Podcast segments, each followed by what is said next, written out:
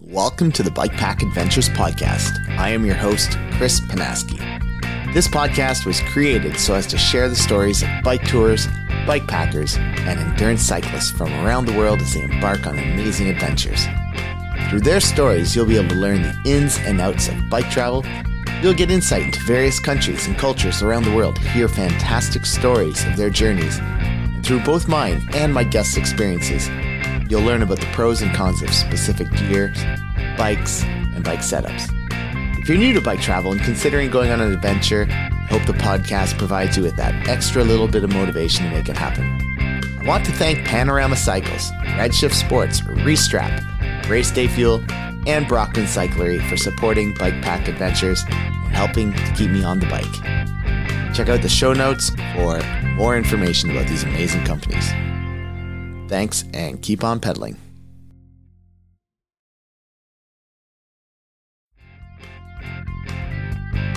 Welcome to the Bike Tour Adventures podcast. I am your host, Chris Panaski. This podcast was created so as to share the stories of bike tours from around the world as they embark on amazing adventures. Through their stories, you'll be able to learn the ins and outs of bike touring. You'll get insight into various cultures and countries around the world. They'll share fantastic stories of their journey, and through mine and my guest experiences, you'll learn about the pros and cons of specific gear, bikes, and bike setups. If you're new to bike touring and considering going on a tour, I hope the podcast provides you with that extra little bit of motivation to make it happen. If you're already a bike tourer, I hope my guest stories allow you to relive some of your own experiences and give you a good laugh or two along the way. In the meantime, enjoy the show. Hey there, and welcome back to the Bike Tour Adventures podcast. It has been a minute for sure, and it's been a really tough week. I don't think I'm alone here, but I, I know quite a few people who have spent hours this week scrolling through messages and reading these just fantastic tributes to a man who is no longer with us, Johan, the bike wanderer.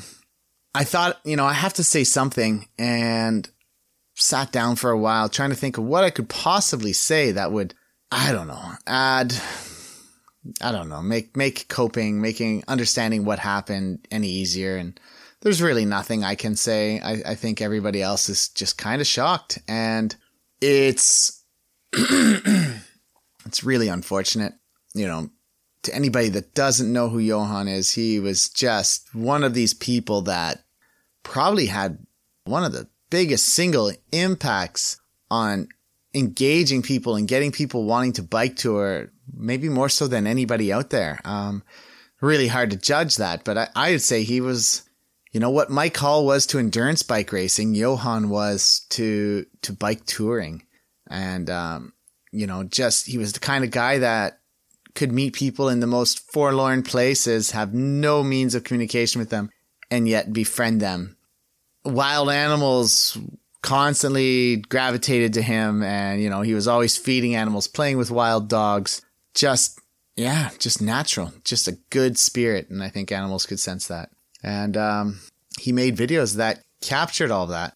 And it was quite amazing to see how many people out there also started touring and started making videos in an effort to to capture some of that themselves. And and I think people can attest to how difficult that was cuz he made it look so natural and easy. And you know for him it really was it was just the person he was.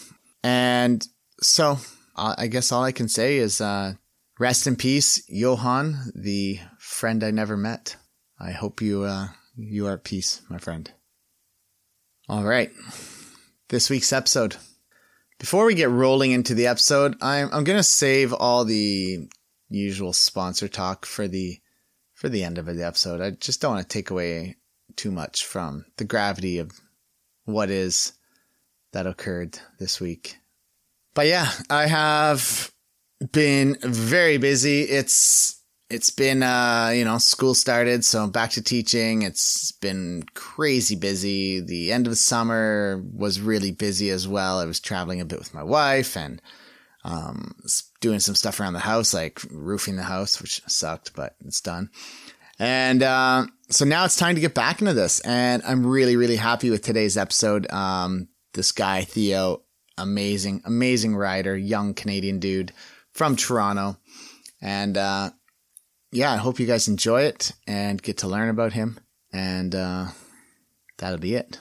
One last thing before you guys listen to this episode, uh, there is some good news at the end of the episode. I've kept it all into the credits, so please do have a listen and enjoy the episode. In this episode of the Bike Tour Adventures podcast, I speak with Theo Kelsey Verdecchia. Coming from Toronto, Canada, Theo has been crushing gravel routes these past couple years, setting a fastest known time record on the BTXL in 2020. The BTXL, located in southern Ontario, is a combination of the BT 700, 768 kilometers long, and the Grand Nith Ramble, which is 350 kilometers, coming in at just over 1100 kilometers of riding with 10,400 meters of elevation. In 2021, Theo did it again and beat his own time, setting a new FKT of 84 hours and 17 minutes, and also finishing first on the Alberta Rockies 700, a grueling race in the west of Canada.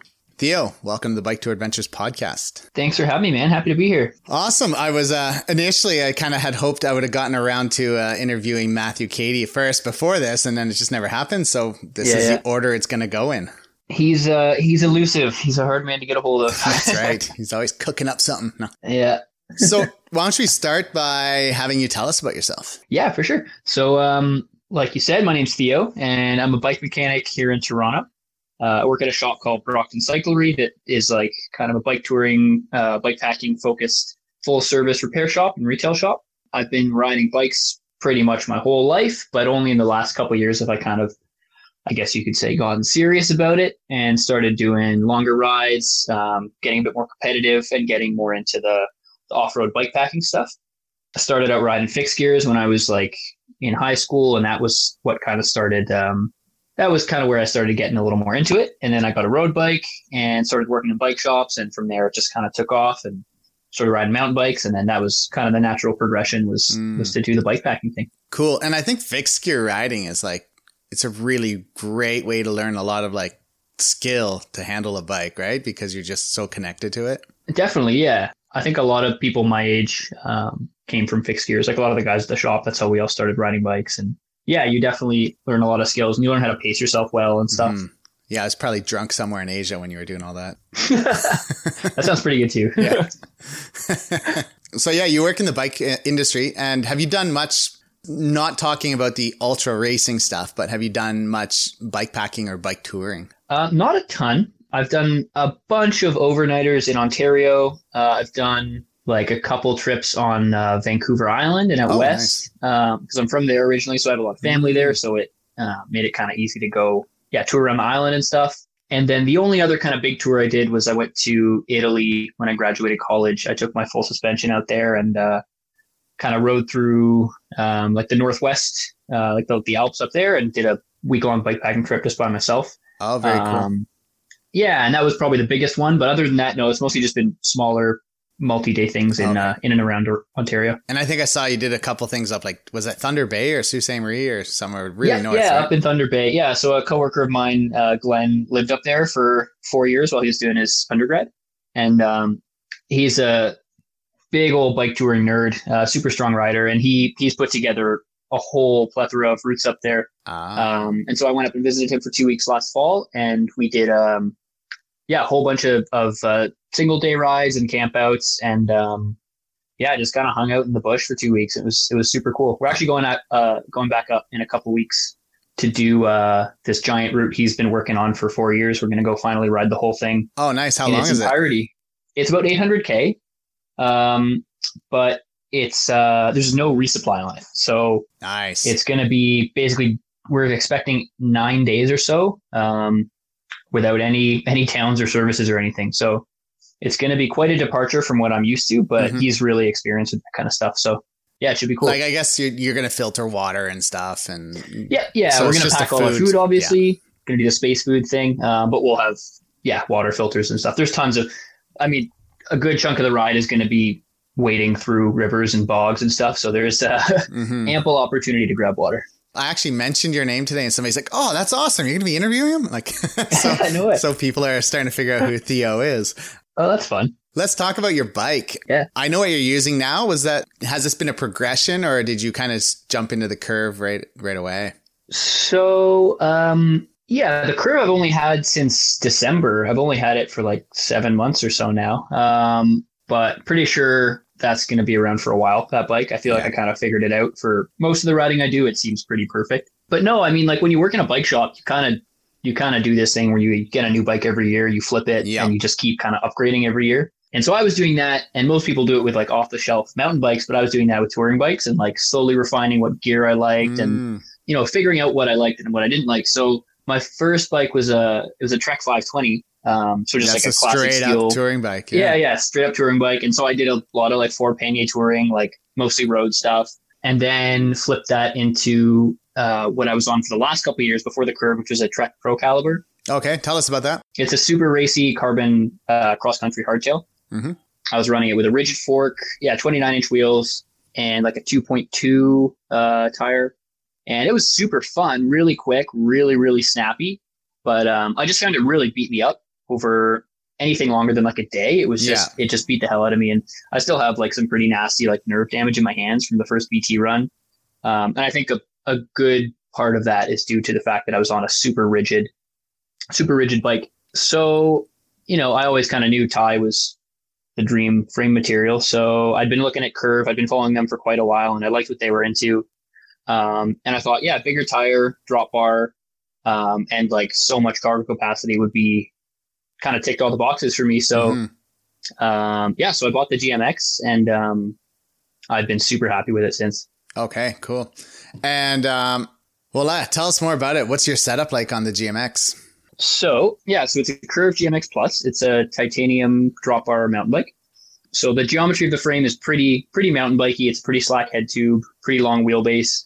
Um, it's really not gravel bike geometry, even though it kind of looks just like a giant monster cross bike. So I'm running a 29 by 2.6 uh, tire. It's a Vittoria Mezcal, which I've been super happy with. They roll super quick. Never had any punctures. Um, I think that's like what you see a lot, a lot Yeah. of ultra distance guys are running mezcals, right? Yeah, and there's very good reason for it, as I've discovered. Um, so yeah, that's the wheels. Uh, I've got a Dynamo, a SON Dynamo hub up front, and a DT 350 in the back, and those are laced to some carbon rims from We Are One Composites, Mm. um, which is like a, I guess, relatively small company out of I think Kamloops. Okay. So that's cool. They're Canadian uh, handmade carbon rims, and I've been very happy with those. And it's a drop bar bike, so I've got the Curve Walmer bars, which are uh, 550 mils at the hoods, and then they flare quite a bit. I'm not sure what the actual Oh measurement yeah, is they're the they're, drops, they're real wide. Yeah. yeah, they're huge. um, but it's nice because you run them with a super super short stem, and it, it definitely handles like a mountain bike on the Mhm. single track. Um, but you still have tons of hand positions. You get lots of leverage, and uh, yeah, those they're super comfy. I How really short like is your stem? things. And uh, it's sixty mils. Okay. Yeah, so that seemed to. I was kind of playing around. I did a 50, a 55, uh, and the 60 seems to be the sweet It's spot. good to work at the shop sometimes, huh? yeah, yeah, exactly. Just uh, oh, you don't want the stem? Okay, cool. I'll, I'll give it a go. So that's been cool. And then yeah, what else? Um, power saddle, whiskey, carbon post. Um, yeah, I have the GMX fork, which was designed for that that frame. Okay. What's uh what saddle are you using? You said power saddle? A specialized power saddle. Okay. Yeah, which I've been really really happy with. Uh, I think the one I have is a bit a bit wide for me, but um, I don't know. Saddles are an ongoing It's an ongoing such- process. So Like I'm using a Brooks right now and it's good. It's like the best of what I've used, but Yeah. It's just like, you know, I'm like it's not perfect, but I'm not Yeah. sure what I have or what I can afford or what I can go go buy and just test yeah, again, and you're like, you know? I do this thing where I'm like, well, it's it's worked pretty well for a while. So like, is it worth the risk switching it up? But I'm just like, could it be better? Is it gonna be worse? Like, you're always Mhm. contact points are always so hard like that. Like I've had the same pair of shoes for like six years, and I got them for free, and they're like way too big for me. But like they haven't caused any problems, so I'm super Yeah. hesitant to. uh Have you heard of the them out, uh, in- like- have you seen or heard of the Infinity saddle? No. Oh, you got to check Tell this thing more. out. It's a it's a saddle that's essentially just he he can see me. Nobody else can see me right now, but it's like the outline of a saddle, and the whole inside is emptiness. So your body is Uh-huh. just sitting on this. There's no. I, I like some bunch of ultra distance racers are using it. Then it's like really. it's like 500 bucks, but out of the U.S. Okay. uh, U.S. dollars. So it's not cheap. Oh my god. and Yeah, um, yeah. but it looks it looks just so abstract, and like you got to Google it. Um, Yeah, yeah, I will. it's just yeah, it looks weird, but apparently it works really well. Cool. Good to know. It's on my list of I'll things I check that can't one out, afford yeah. to buy at the moment. Yeah. yeah, that's a that's a lot of money for a And did you mention if you're running one by or two by? Uh, it's a one by. Yeah. You're running one Um, by? So one by. Yeah, one by eleven. Uh, it's a GRX eight ten or eight twelve or um, yeah, like the. I think it's the long 810 case if it's one by, yeah. 820 yeah, if it's yeah. two by. Um, Maybe that's I it. should know this being a bike mechanic, You but um, yeah, no. So that one, that group set, I'm running a 34 tooth chainring uh, for pretty much everything, and then I I was running 11 to 42 in the back, but I put on a 46 to go to Alberta, Yeah. which was I was very very uh, happy about the decision to do that. Sweet. And then yeah, um, I'm got my lever set up to the four piston SLX calipers, so I have a lot of braking power too, which is super handy. Ah, okay. Is that like a lot more braking power compared to your the GRX levers? Is that what you're trying to say? Uh, yeah. Well, like the calipers, um, the GRX calipers are two piston, like they're basically like Mhm. a road caliper. Um, but I have the four piston SLX Ah, like okay. mountain bike calipers, so they just they're super grabby. Um, I have big rotors on there too, so yeah, lots of control on the techie techie descents and stuff. Yeah, I noticed. Um, maybe this just might. I don't know. Like when I'm braking, sometimes if I'm braking, but not into quite a skid, it feels like it goes like it, Mm-hmm. it has. chatters on you a bit. It chatters, Yeah, yeah. but I'm like, oh, maybe Yeah. it's like ABS. I'm like, maybe that's a good thing. Yeah. That's- funny. I too have thought that as well. Yeah. Um, yeah, I get a bit of that sometimes if I've got a ton of weight on the front, but usually it's pretty good. okay. What size rotors are you running? You said you've upped them a bit, right? Uh, they're both 180s. Oh, 180s. Wow, that's yeah. yeah. Yeah. Okay, cool. Yeah, I'm using 470s for bars, and I feel like that's super wide because I was on Yeah. 42 set or 420s last year, and I'm like, it's a big Yeah. difference. But yeah, maybe next. it's funny as soon as you start going up, you're like, what if they were wider? Yeah, Like, exactly. Yeah. Yeah. Okay. Let's talk about bags. Um, just wondering what what brand of bags you're using. Is it just kind of a mix mash or a mish mishmash? yeah, it's kind of stuff I've been kind of refining over a few years. It's pretty minimal. Like this year, I was basically just doing a frame bag, a handlebar roll, and a top tube bag. So top tube bag and handlebar roll are from Revelate Designs, Mhm. and uh, I have a seat pack, but I'm not just not really using it very much. I just don't have enough stuff to justify it. Um, so that's a sweet roll is the front roll, and that thing's great. I love it. And then the top tube bag is Mag Tank 2000. Uh, and then this year, I just got one of the Apidura Expedition frame bags, and that thing's awesome. I really like their stuff. It's super robust, super waterproof. Is it a full Yeah, frame or just room. partial? It's just like the just the top tube. Okay, yeah, So yeah. yeah, so I can still run two bottles in the frame.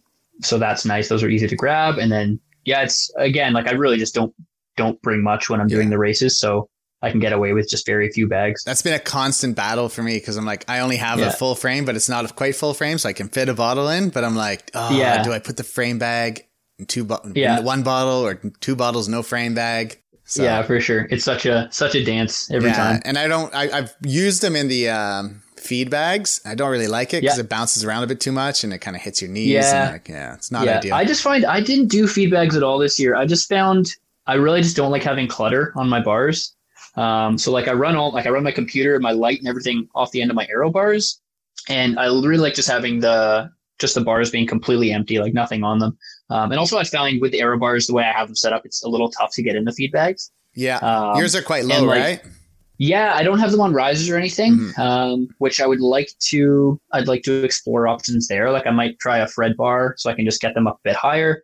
Um, but the front end of that bike is pretty high. Like it's not a super aggressive. That's right. Like it's, it's a mountain bike, right? So the front end's not super slammed. Mhm. So it's a pretty comfy position, and I can I can hang out there for quite a while. I've gotten pretty used to it. But yeah, just it's just tough to get into the feed bags like that. So I just kind of stick with the top feed bag and jersey pockets for all my Yeah, and stuff. yeah. Oh, I use the feed bags on the BT 700. I didn't use them on the log driver's waltz. I was like, Oh yeah, yeah, yeah. just trying to figure out, you know, try different approaches, see what feels best.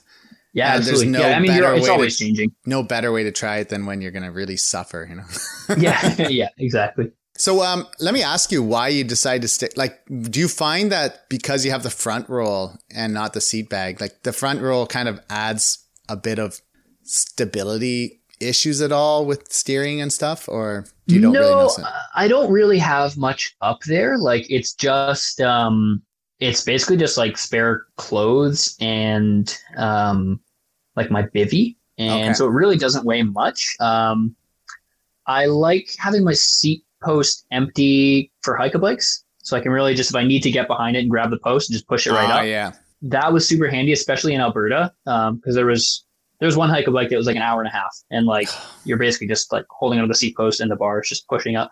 So I liked I liked that. Um, I don't know. It also just like it just feels faster to me. Like I just feel like I'm quicker. I feel mm-hmm. like there's mm-hmm. less stuff on the bike, the fewer bags I have, and like just a little bit of a mental edge just goes a long way. So it's partially like just in my head, but it does make a difference, I find.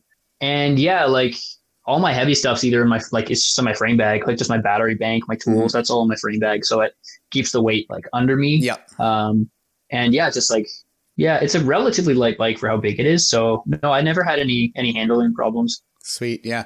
Is the 2.6 the max tire size for that bike, or it can actually go bigger? No, sir. It can uh, it can do a three inch. It can do bike. up to three. Yeah, I've been looking inches. at it for a couple of years too. I've been like slowly drooling over the curved GMX. Yeah, dude, it's it's awesome. It was um yeah, I kind of was like mulling it over and I was like, yeah, one day, like you're not ready for Ti. And then I was like, you know what? Nah, like just just get it. Like it's definitely gonna be worth it. And I was so happy about it. It's gonna be fun in the winter too. I'm gonna get uh, I need to just build up another wheel set for it so I can throw some really really big rubber on it and just bomb around the snow. Mm-hmm. Yeah. yeah, I think you'll be well for Toronto and stuff. Unless it's really like big powder out and stuff, three inches are plenty good, right? Yeah, absolutely. Like yeah. I live in the Gatineau Park, so it's you need like five, six you need inches. you need a, oh, okay, you need a good six if you want to have a really good time. Yeah, yeah, for sure. That sounds way too sexual. yeah. Let's talk gear. I know that. Uh, oh, I presume that you changed things quite a bit from last year to this year's. Uh, let's focus on the BTXL maybe. Um, sure. How did your gear selection or like just kit you packed? How did that change up? Well, I guess I just um, honestly, the biggest change was in my like sleep kit. I was pretty minimal last year. I just did one of those SOL bivvies, mm-hmm. and um, I had like one of the larger Thermarest mats. Okay. And this year, basically, the the only the, the major thing I replaced was that mat. I just got a much smaller one, so it packs down to like like the size of an iPhone, pretty much. My oh, new wow. mat. Okay. Um, yeah, so it's super super light, uh, pretty fragile, obviously, but um, that just made such a big difference in terms of how much space I have in my handlebar roll. Um, but really, no, like I was pretty happy with all the gear I brought last year. I just brought less of everything this year. Okay. So I brought just little things like less CO2. Um, I brought a lighter rain jacket. Um, my repair kit was a little bit smaller. Uh, little things like that. And also, I think yeah, not so much change, but I got better with it, mm-hmm. and I mm-hmm. got better at knowing where to pack it and where the most efficient place to keep everything was going to be. Like that was kind of my biggest takeaway from last year. Um, was just keeping things itemized properly and having things more organized, mm-hmm. as opposed to actually like refining specific pieces of kit. And you mentioned um, CO2 canisters.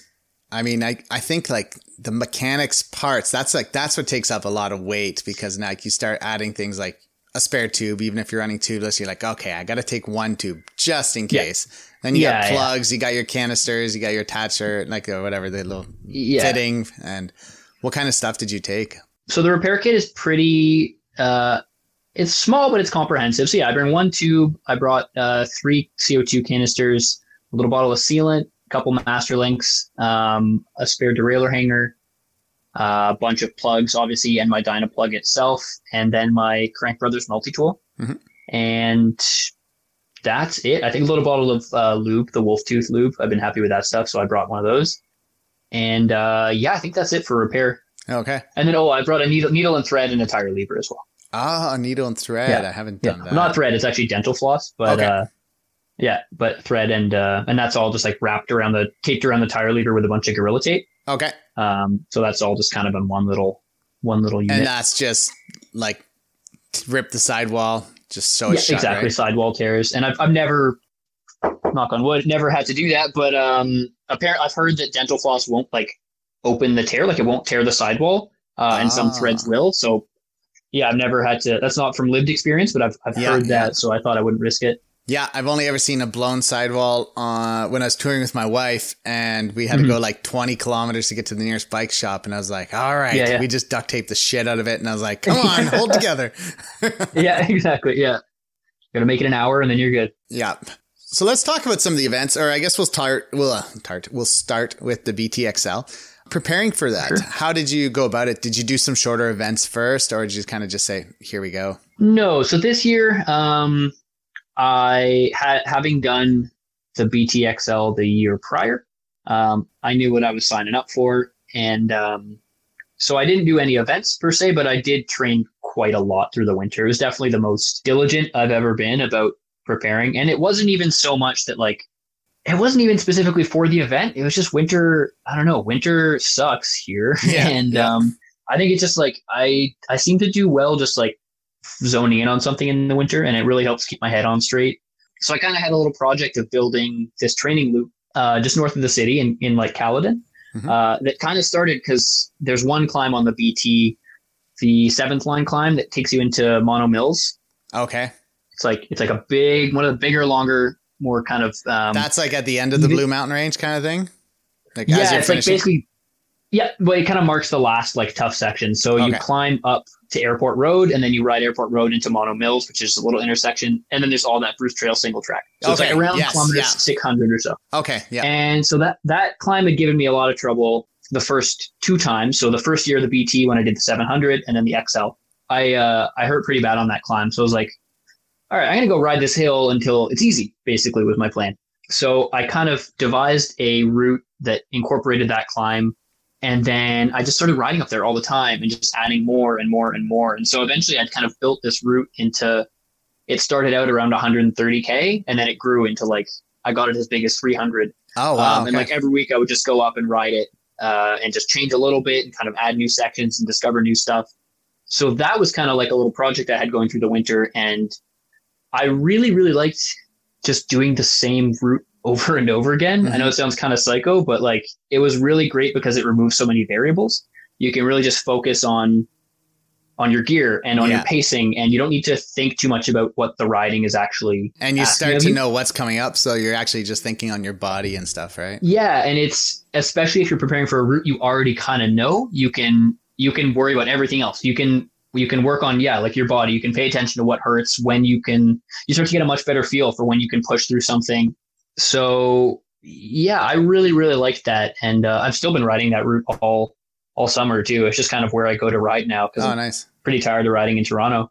But yeah, no events per se. That was just training training on that loop for like six months, and then and then jumped into the BT. What's uh what's the non-cycling season like in Toronto? Like how many months is it long? Because like here in Ottawa, it's pretty long. We're talking Yeah. November I mean- sometime until April, you know? Yeah, like we, I mean, last winter we got pretty lucky. It didn't get really gross until like mid January. Oh wow. say Okay. it was cold, but there wasn't like ridiculous amounts of snow. That being said, when it did get bad, it was pretty nasty. And uh, but honestly, I saw that as like an opportunity just to kind of toughen up a little bit and like work on the cold weather skills as well. Because you know, like I want to do races that are going to take me through all kinds of weather. So I thought, why not just get some of this experience now and and um, yeah, get some cold weather skills. Um, so I kind of just looked at it as as an advantage, and I was just Mhm. like, what else am I doing, right? Like, Yeah, I've got a set of studded just gonna go tires now, this so I might even get out on the studs this year. Yeah, yeah, for sure. Um, yeah, it also got me used to the hike bike because I didn't have studded tires, so there was a lot of trudging through snow for a few weeks there, and um, yeah, pushing up icy hills and stuff. So it was good, um, just kind of adventure practice, even more so than than just like riding specific training. Okay. And you mentioned you did the you did the actual BT seven hundred. I didn't know that. I thought you just did right to the XL the first time. No, the very first year I tried it, um, and I was gonna like try to do like a quick tour so of it. like twenty nineteen Um, or Yep, yeah, yeah, Okay. 2019. So when it was when it was just the 700 before he'd made the GNR. mm-hmm. and I ended up I didn't I didn't I didn't do the whole thing. I ended up technically scratching in Flesherton, Oh yeah. um, which is 450k in, as you know, and then I took the what's now called the BT Light is what I actually rode. So there's like a rail trail detour you could take from Flesherton to Shelburne, which cuts out that whole uh, part where you loop back north and do all the Blue Mountain stuff. And so I took that, and because I was just I didn't know what I was getting into, and I was like totally undergunned. Like I was on my on my my Trek 520, the touring bike, um, with like 38 mil tires, Right. and uh, I had a blast. And it was amazing. I met some cool people, and it was my first kind of real foray into that kind of thing. But no, yeah, that was the very first time I did I did a BT was 2019. Okay. And then you did the XL in twenty twenty. Yeah, I was like, well, that was really cool, but yeah, like I know I can do better. So I was like, all right, let's go go for broke next year and like bring the right bike, prepare properly, and and just uh yeah, see what I can do on the big one. doing the BTXL this year. Was that more of a also like was there a reason particularly why you went back or was it kind of just a preparation for the AR 700? No, the AR was actually a pretty like I I want to say last minute, but like I I only decided I was going to do that I think a few months before Okay. um, I went out. So the XL was definitely going to be the focus this year. And no, just because I knew I knew I could go way faster, having known the route a lot better and just having worked on those time management skills all mm-hmm. winter. I was like, I I can save so much time if I try harder. Like the first year I did it, I had almost a full day of stop time. I looked at my Strava route and I had like 20 hours of stop time or something, including sleep. And I was like, that's ridiculous. Like, no and this one is when you did. fast This is when you did much. the XL, right? Yeah, Yeah. the first time I did the XL, I was looking at the Strava file. I was like, I had, yeah, I had almost a full day of Yeah. stop time over over like three and a half days. So I was like, okay, well then, if I just get better at that and sleep less, I can definitely take a healthy amount of time off. And that was the other thing. I really was curious about the sleep thing, and I wanted to see how hard I could push that because the first year I did it, I slept quite a bit. I think I slept about ten hours over the Oh whole wow. thing. Okay. Um, yeah, and I was super curious just to see what it was like to go that deep into the the no sleep hole because I hadn't really experimented with it, and I wanted to I wanted to find where that line was for me, Yeah. and I think I pushed it a little too far on the XL. I think I could have actually gone faster had I slept a little bit more. Yeah. That's a tough call, right? That's the hard one to figure out. It is, yeah, because you hear from from the big dogs that like three days is kind of the line for a lot of them where they can get away with basically no sleep. Like that's something I've heard from a few few different people, like. Sofiane, who's you know like he's the king of not sleeping. Yeah. Um, so I've heard that before, and I was kind of curious to see how my body would handle that. And I think yeah, if you have as much experience as them, you could probably do that. Mhm. But and also obviously depends on the on the terrain. Like on the AR, like that's not a no sleep ride, even though it's only 700k. Like you you can't. I could never do that on Yeah. no sleep. It was just way too demanding. Um, How so? How much sleep did you take this year on the the BT XL? about about four hours over the whole About four thing. hours total. Yeah. Yeah, yeah, over over. uh Yeah, I guess what was it like three three and a three and a bit days. Yeah, yeah. So I did the BT 700 and I think Yeah. I got, well, we took a, so we did a, I was with somebody at the start, the first night we stopped, we set our alarm for an hour and a half or I set it for an hour and 15 minutes later thinking, okay, I'll get up, I have 15 minutes to pack and be on the road. Yeah. And so there was about an hour and 10, 15, hour and five minutes sleep.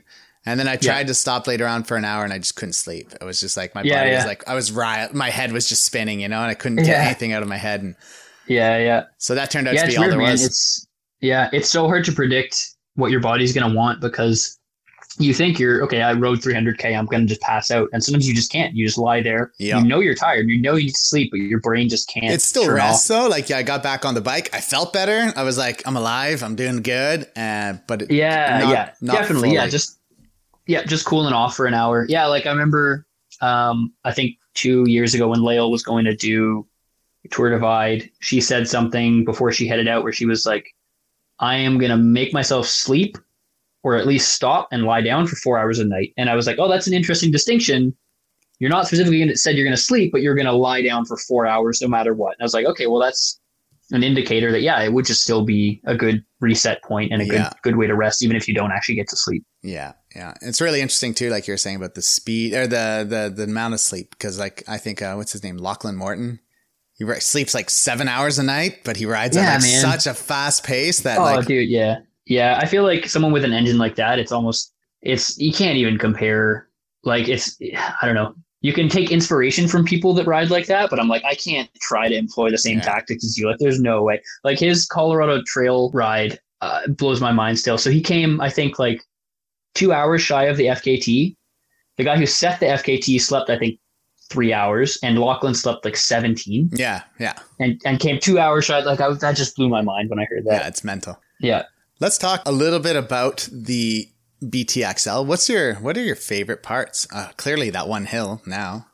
I like that hill. Um, yeah, I've grown quite fond of that hill. Um, my favorite part is the the single track right after Mono Mills. Mhm. Um, so it's like a couple hours of just downhill trending, super flowy, beautiful pine forest single track. There's a lot of cool little bridges and um, oh, I, I did a freaking endo right over one of where, where there was roots and you had like the little the little bridge and all of a sudden I thought Yeah. I was hopping over the root and I landed right in front of it and I just went Whee! yeah, there's a few little there's a few little spots in there that have definitely almost tripped me up quite a few times. But uh, did you go through at night or did you oh hit that yeah, part in the yeah. It was middle of night, and I was using. Yeah. Um, Oh, I had my Blackburn bike and hike light in my hand Yeah. because Okay. my dynamo wasn't working, So you were and just like one Yeah, hand on the bars, one hand on the couldn't keep it charged otherwise. And if I strapped it on, it wasn't. I couldn't get the plug in, so I had to like hold it on the Oh my tops of my bars and like hold that light there. And it was brutal. Oh my sucked. god! Yeah, no wonder. Yeah, no yeah. wonder you you endoed. I yeah, forgot about that. Yeah. that's hilarious. Um, yeah, that's like in terms of just like fun riding. That's probably my favorite. Yeah, my favorite stretch. But it, I also have kind of a soft spot for the stretch from Creemore to like Mono Cliffs, I don't remember where that is. um, which is basically like it's on that final southbound section. So after you go through Blue Mountain, you do Mm-hmm. all that stuff. It's just kind of like I think it's probably the toughest stretch. It's like kind of the most rugged and Is that where you go through? There's like a whole downhill section, and some of it's like really rough and choppy. Um, I remember. Yeah, there's a bunch of that in there. Yeah, Yeah, yeah. It's basically yeah. So you, you go through yeah, do all the Collingwood stuff, and then yeah, it's like a hundred a hundred k of like just really kind of weird out there dirt roads and ATV track that you're just like how the fuck, like Oh, how I do got you so find lost this? in Like, there too. Yeah, I was constantly lost. Yeah.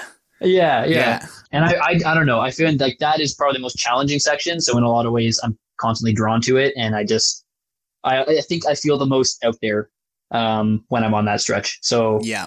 I really like that bit too. yeah. Yeah. Pretty much anytime we got off the gravel roads and onto like track or like some choppy stuff, I was like, I got Yeah. excited because I'm like, oh, Yeah. it changes, it wakes you up, it makes you pumped, you feel good. Yeah. And, uh, except when you're, except when you're trying to figure out your GPS, which wasn't co- uh, cooperating very yeah, well you're with you trying either. to eat like, or yeah, exactly.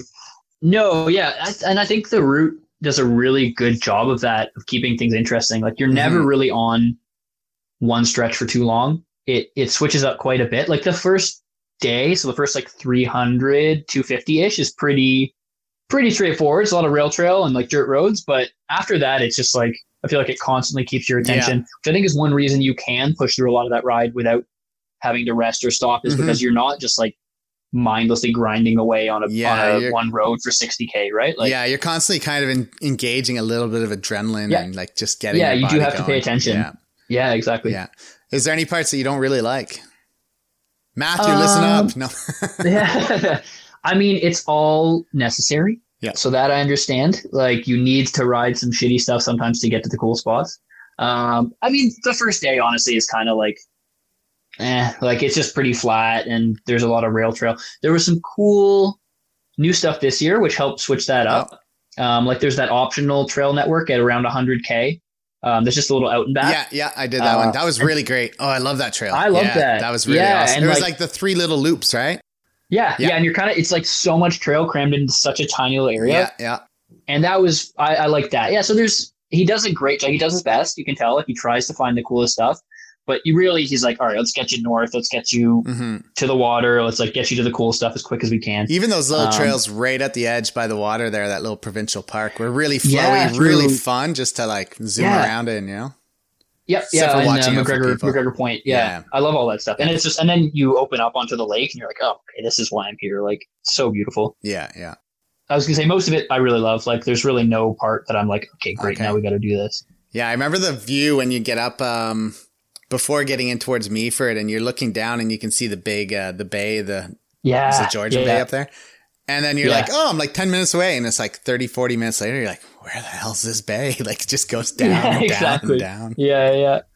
Awesome. All right. And you did mention that the AR 700 was kind of spontaneous. What prompted it? And yeah, tell us about your ride.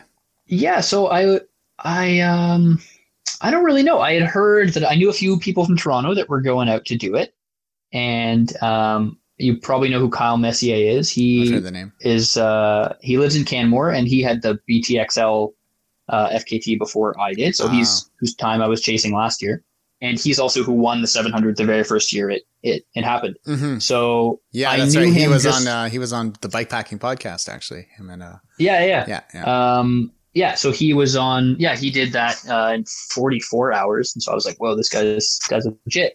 And uh, so I never met him until this year, but we had been talking online and kind of talking about the BT and stuff. And he was like, "Oh, like I'm doing doing the Alberta Rockies because I'm out here, and it's gonna be a cool ride." And I was like, "Oh, that'd be cool. Maybe one day I'll do it." and then really my boss had just kind of like talked to all of us and like, hey guys, like if you want to take time off to do cool rides in the summer, like I'm here for it. And I was like, hey, maybe I should like go to Alberta and do a race and like travel was a thing again. Yeah. And And the flights Um, I was were wicked cheap this year too. yeah, man. Um, so I was like, Dan, can I like have a week off and go do this race? He's like, of course, like please do. And yeah, so it was really I just kind of I'd known about it for a few years, and I just heard of a couple people who I'd been really keen on meeting, and I was super stoked to race Kyle. So I was like, yeah, let's make this happen.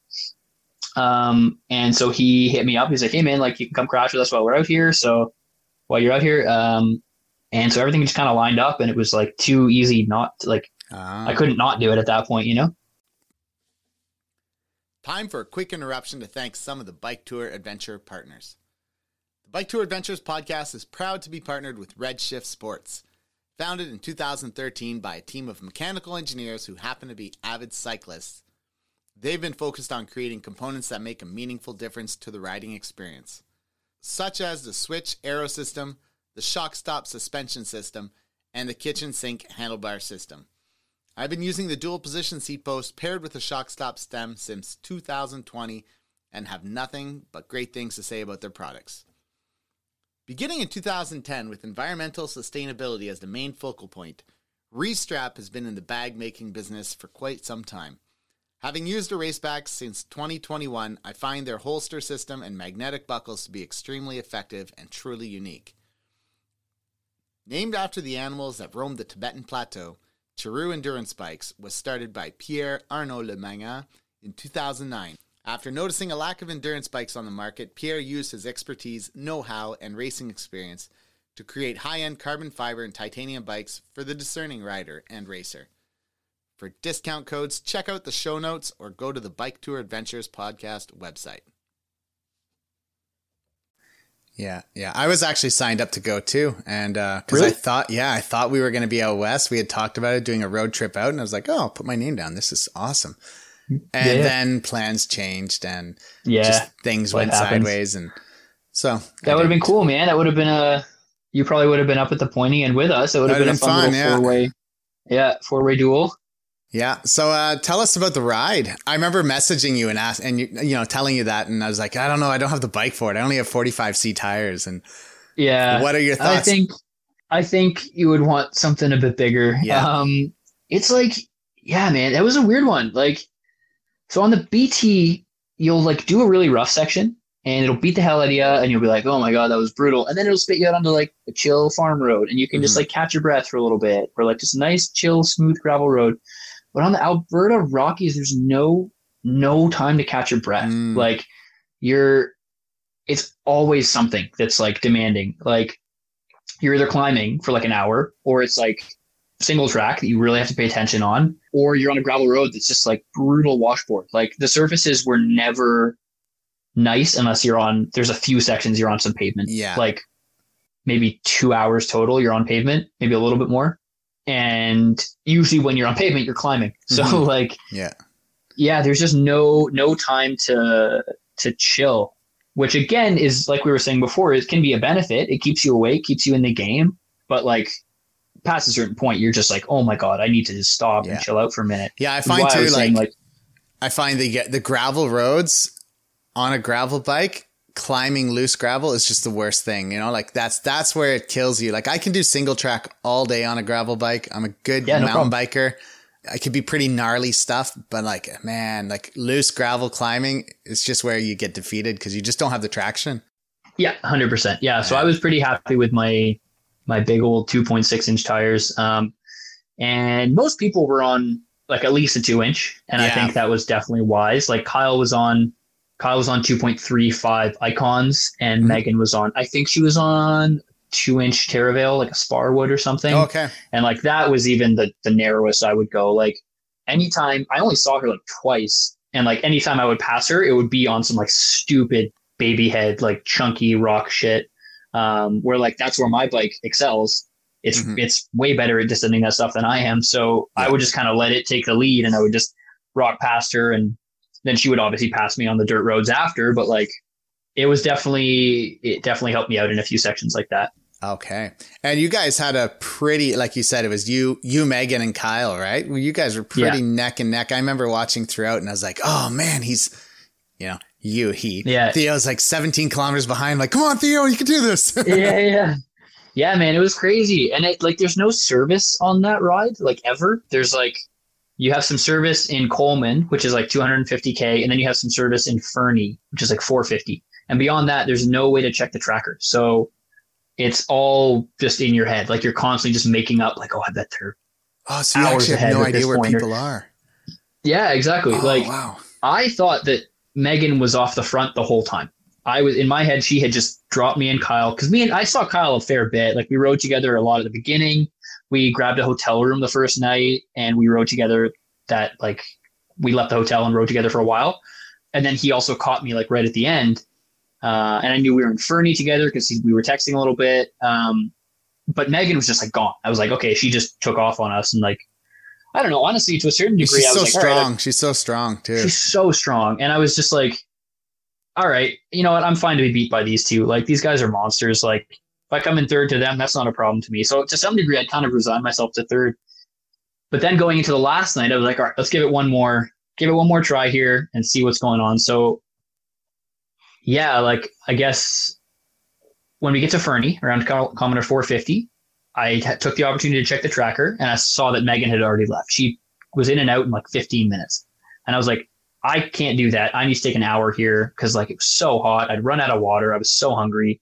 So my plan was basically take my time in Fernie, restock, get ready because I'm just going to push through the night and I'm not stopping until the finish at this point. okay. So that was kind of the game plan going into the final night. And uh, I mean, it worked, but I didn't know it was working until the very end um, when I'd ridden through the entire night and the sun was starting to come up. And then I see a dynamo light coming up behind me. I'm like, oh shit, that's Kyle. Like, what are you doing back there, buddy? Like, I thought you were ahead of me. And he was like, oh, hey, man. And I was like, yeah, what's up, dude? He was like, Kyle or Megan's coming back pretty strong, eh? And I was like, what do you mean? Like, she's ahead of us. And he was like, no, no, she's like 15K back. I was like, no shit, eh? So like, I've been up front the whole time. He was like, yeah, yeah. And I gotta, I gotta stop to filter water like at the next bridge. And I was like, This is my "Huh, chance." Are you gonna stop, eh? Um, and at that point, we were 100k from the finish, and like he he like made a joke about how it was like a 100k sprint to the finish line. Now I was like, okay, but like actually, it's a 100k really sprint is. to the finish. so yeah, as soon as he pulled over, I just like put my head down and just like and it becomes so like it's so key at that point. You're like, all right, am I going 18? Am I going 20? Like you got to just like Yeah. something that you can maintain for five, six hours. And Yeah, and at that point, like you, you, I don't know. I do this thing in my head where like there's a there's a point in the ride where I tell myself to stop being nice to myself. Like in the first half, you gotta like pay attention to your body and take care of yourself and just like do little things like pace yourself properly. But at a certain point, especially if you're racing or chasing a time, you're like, okay, there's no more room for complaining. I don't care that my knees hurt. Like, Yeah. push as hard as you can. No complaining allowed, basically. yeah, yeah. Um, and so that was when I kind of switched over into that. Pop a like, couple okay, ibuprofen and Yeah, exactly. And just like put your head down, put the loud music in, and just grind it out. And uh, so yeah, at that point, I just like I was like, as long as you stay out of sight, you've got this, and he won't catch you. Um, so I just pushed really hard for like an hour just to try to get a little bit of a gap. And uh, I yeah, it worked. I mean, I managed to hold them off, not by much, but but uh, yeah, What he rolled in like half an hour behind okay, me. it's like half an hour. Yeah. Yeah, and then Megan was half an hour behind him, so it was just like wow. yeah, we were pretty. It was pretty tight at the end. And it's like, yeah, you like you said, you don't want to be seen. And it's a good thing you're you were rolling into daylight by then, right? So the lights Yeah. weren't. It was like now it's a visual thing. It's not like they're gonna see a flashing light up ahead and it's like start pushing yeah. harder. You get all of a sudden get motivated and energized. Yeah. like- Exactly. Yeah. So I was basically it's funny because you make even like your line choices like okay, I'm gonna ride on the left hand side of the road because I know he'll be able to see me if I'm on the right side if he's way back there. So like just little things like that where Yeah, you're just yeah. being super sneaky about like every single line. You're like, okay, I gotta get, get around this corner, then I can breathe for a minute and like it's funny, just like the I mean, and none of it really matters. All that matters is you have to ride faster than them. Yeah. But like your brain just convinces you that like every single decision counts. and I'm sure you've never done as good a math as you did in that last five hours. Oh yeah. yeah. A hundred percent. Yeah. Absolutely. um, how was it afterwards? I guess you were with Kyle. So, like, how did that conversation go? Was he like, oh man, I just knew, like, did he think he was going to catch you? Was he, He how, how it was hard was he gunning? apparently he was cooking like he was moving really quick he's yeah because like i was like i don't know i didn't think i could outride him i still don't like he is incredibly strong Um, even just tootling around the few days before together, like he he was he's a crazy strong rider. So, and I think he knew that knew that as well. Like he knew he could ride harder than me. So, I don't think he let off the gas until the very end. But I reached the point where I don't know. I was trying to keep it out of my head that I was going to win. Like you don't want to you Yeah. don't want to tell yourself Yeah. that it's over until until it's actually done. And you don't want to give that negative thought that he's going to catch me either. You are like, yeah, yeah, I'm so gonna, it's a I'm weird gonna- little. Yeah. it's so stressful, man. Like you're just, yeah, it was really, really a lot of anxiety for sure in that last five hours. But I reached a point where I was like, I don't know, 20k from the end, and in my head I was like, okay, if I was him, I would have given up by now. Like, I would have just like called it and just like cruised to the finish. And I told him that he was like, no way, man. Like I did not. That is not where my head was at at all. He was like, I'm gonna catch you. Like he's gonna be around the next corner. I was like, oh, that's that's kind of scary. Like scary you were just hunting me down, you know? Hey, boy, I'm coming for you. yeah, exactly. Yeah. Full on Terminator. Oh, that's amazing. Um, well, congratulations. I mean, first place is uh, Thanks, no small feat. What's uh, It what was, was, the uh, total yeah. time on that? Uh, 53 hours, uh, something minutes, 17 minutes or something. huh? Something. And that's Yeah. like some Yeah, yeah. sick amount of meters climbed. Yeah, it was uh, 10,500 roughly. Yeah. Yeah, that's, that's Over, over 700K, which is, yeah, definitely the most climbing in a ride I've ever done. That's was- like an extra an extra third on top of the BT. Oh, I don't know about Yeah, the BT XL yeah. on top of the BT 700. Yeah. the XL is about, it's, I, I've logged You gotta be just around- under 10,000 every time I've done it, like 9, 9,800. Um, but yeah, over 1,100K. So 400k less and 500 meters more. Yeah, that's why I did a lot of hill repeats uh, all summer, just because I was like pretty nervous about all the climbing. So I was climbing a lot of hills. Oh, sweet. Yeah. What's next for you?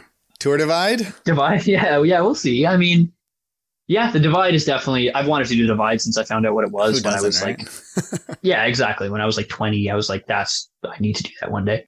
Yeah, so maybe maybe the divide. I'm also kind of um, racing. Racing for this year is done. I, I got that tour in Thunder Bay coming up, and then it's just kind of Yeah. back to back to training. I've got I've got a route I've got a route for you. Yeah, Yeah, I've put it together. I haven't actually gone out and rode it yet, so I'm probably going to go in a week or two or three. Okay, cool. Um, it's Is in it Mont- in it's Ontario, It's in Mont Tremblant. okay. It's 282 kilometers, but 4,771 meters. Oh my god, And uh, amazing! Yeah, send it over, man. I want to check that out. Yeah, I'll I'll give it a ride and uh, finalize any edits, and then uh, it'll be coming your way. Cool. Yeah, thanks. That'd be sick. It's something I've been working on, uh, like on top of the Grand O, which I did in this region and stuff. So it's, Yeah, yeah. Cool, dude. Yeah, so I mean, race wise, there's a bunch of events next year I'd like to do. So it's it's kind of either going to be Tour Divide Grand Depart year, Ah. or it's going to be a couple smaller smaller rides. Um, and and I'm kind of leaning towards the latter, honestly, because um, I don't know, like I think I want to do Tour Divide maybe. Uh, like when I go to race it, I think I kind of want to already have ridden it. Um, not at a race pace, but maybe like a quick tour. or at least some good So I'm kind of it, thinking right? the next, yeah, yeah. Like I just want to, I don't know, if I'm gonna go and race people on it, I want to, I want to be able to compete hmm and like at, at least give some of the fast people a run for their money. Yeah, Yeah. like at least try to keep the pressure on, Sure. um, if nothing else. So I, I'm thinking next year I might do. Um, I'd, I'd love to do the Hope 1000 uh, Mm. in Switzerland. That's one I've had my eye on for a long time. Um, I'd love to do the Badlands 700 in Spain. Um, yeah. and the other one, the other one I really want to do is the uh, the Arkansas High Country because lately I've like gotten super interested in like the the Ozarks like gravel scene yeah, uh, and like all the riding down there looks unbelievable. I think it's a fairly new route as well. Yeah, yeah, um, and it just I don't know. It kind of seems like the scene down there is starting to get pretty a lot bigger and really cool. And I've never really been to the states, like any part of it, um, as like an adult with a bike. So I'd really Right. like to go check some of that out. But you know, that all depends on if travel is a thing. Yeah. Um, you know, I might have to stay in Canada. Who knows? So um, if I do, the BC Epic is on the cards for sure. Mhm. Uh, I would do Alberta again. But yeah, so next next season, I'm actually I'm not going to be in the shop. I'm going to be doing riding my bike full time, basically. Oh yeah. Um, yeah, so you're so gonna it's going to you're be gonna take one season off, kind of thing, or yeah. Um, or is this something like you're maybe thinking like maybe I can get sponsored and go pro? There's not I too many out there. no, that's a that's a hard thing to do. But basically, I got to take at least a year and just like do what I what I want to do. Like I just don't. I love it here and I love the shop, but I just don't spend enough time riding my bike, and that's all I want to do right now. So Dude, you're young. It's time Um, to do it. Do it. yeah, and the, the shop is like is super on board. As of today, I'm uh, officially supported by Curve too, which is pretty cool. Nice. Um, so a couple couple cool companies have my back, and uh, even if it's just for a year that I get to spend touring and racing, then Mhm.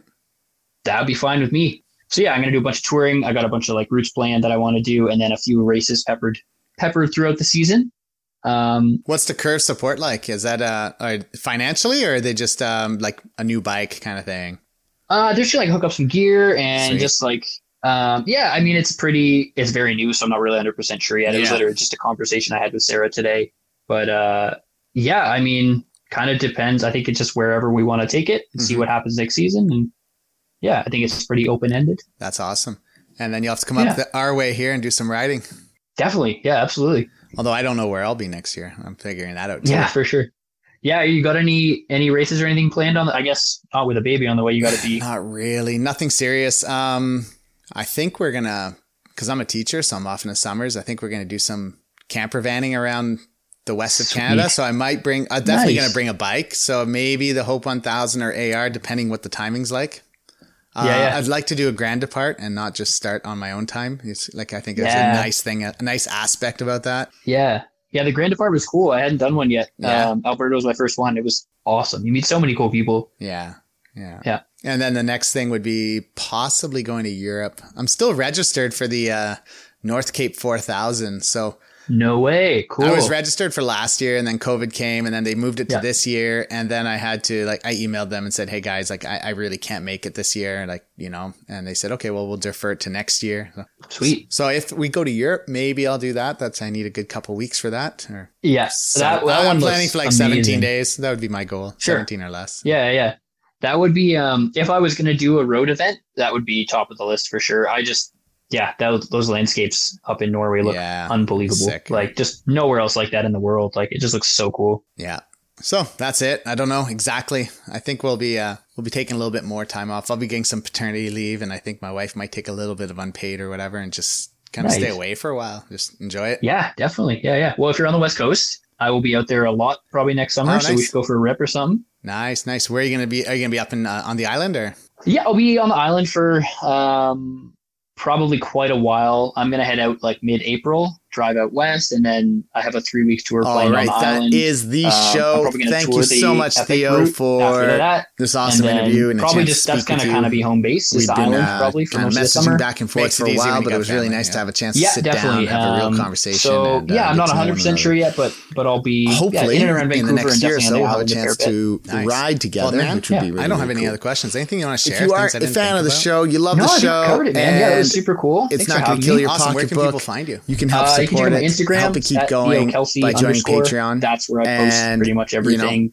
I have three different Uh, tiers: one on a dollar, three dollars, that's gonna be five dollars. Nothing Oh, too yeah? Crazy. yeah, somewhere just- between just the Instagram. price of half a coffee like a and website like about Theo Kelsey? two coffees. Yeah, it's going to be like basically like a little and more. that will help um, keep the show going. So I mean, there's a lot of associated costs with the show, and reports, you know, I'm just um, trying to keep that photos, um, articles I write, just like to have it all in one Yeah. in one place. It if looks a little more official. I think would be a good If you idea. can't, Yeah. sweet managed All right. Patreon. Well, Yeah, man. thanks for Not a having big deal. Thanks, Go to iTunes. Thanks for being oh, on I the show. Thanks for There joining. was something and, wrong, uh, Of and course, no shows had been up, uploading since we'll July seventh.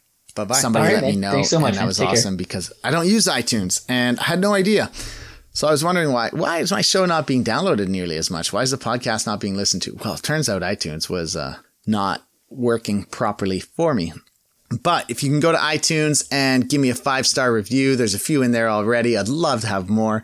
Just helps push it up in the standings, um, or however that works, all those metrics, and just get more people access to it. And, you know, so that it comes up when people search bikepacking or bike touring.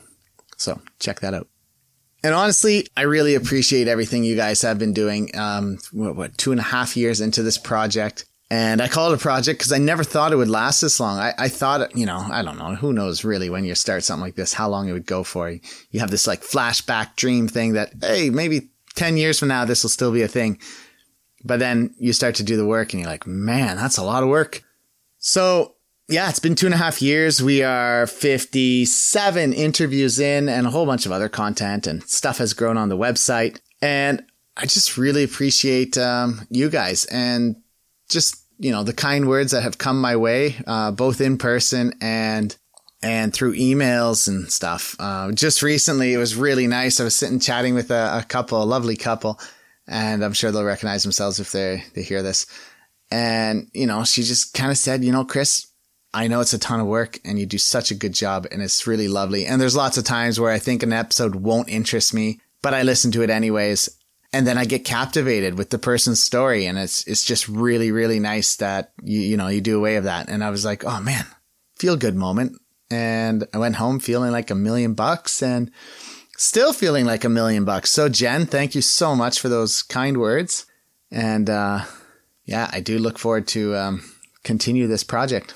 So if you do love the show, you can always just send me some more emails and testimonials and I'll try to put them up on the website. Otherwise, I'd like to thank my sponsors. Of course, I have a, a few companies that really just give me pro deals on some of the stuff. So Opus Bikes, been using that bike for two years now, two seasons.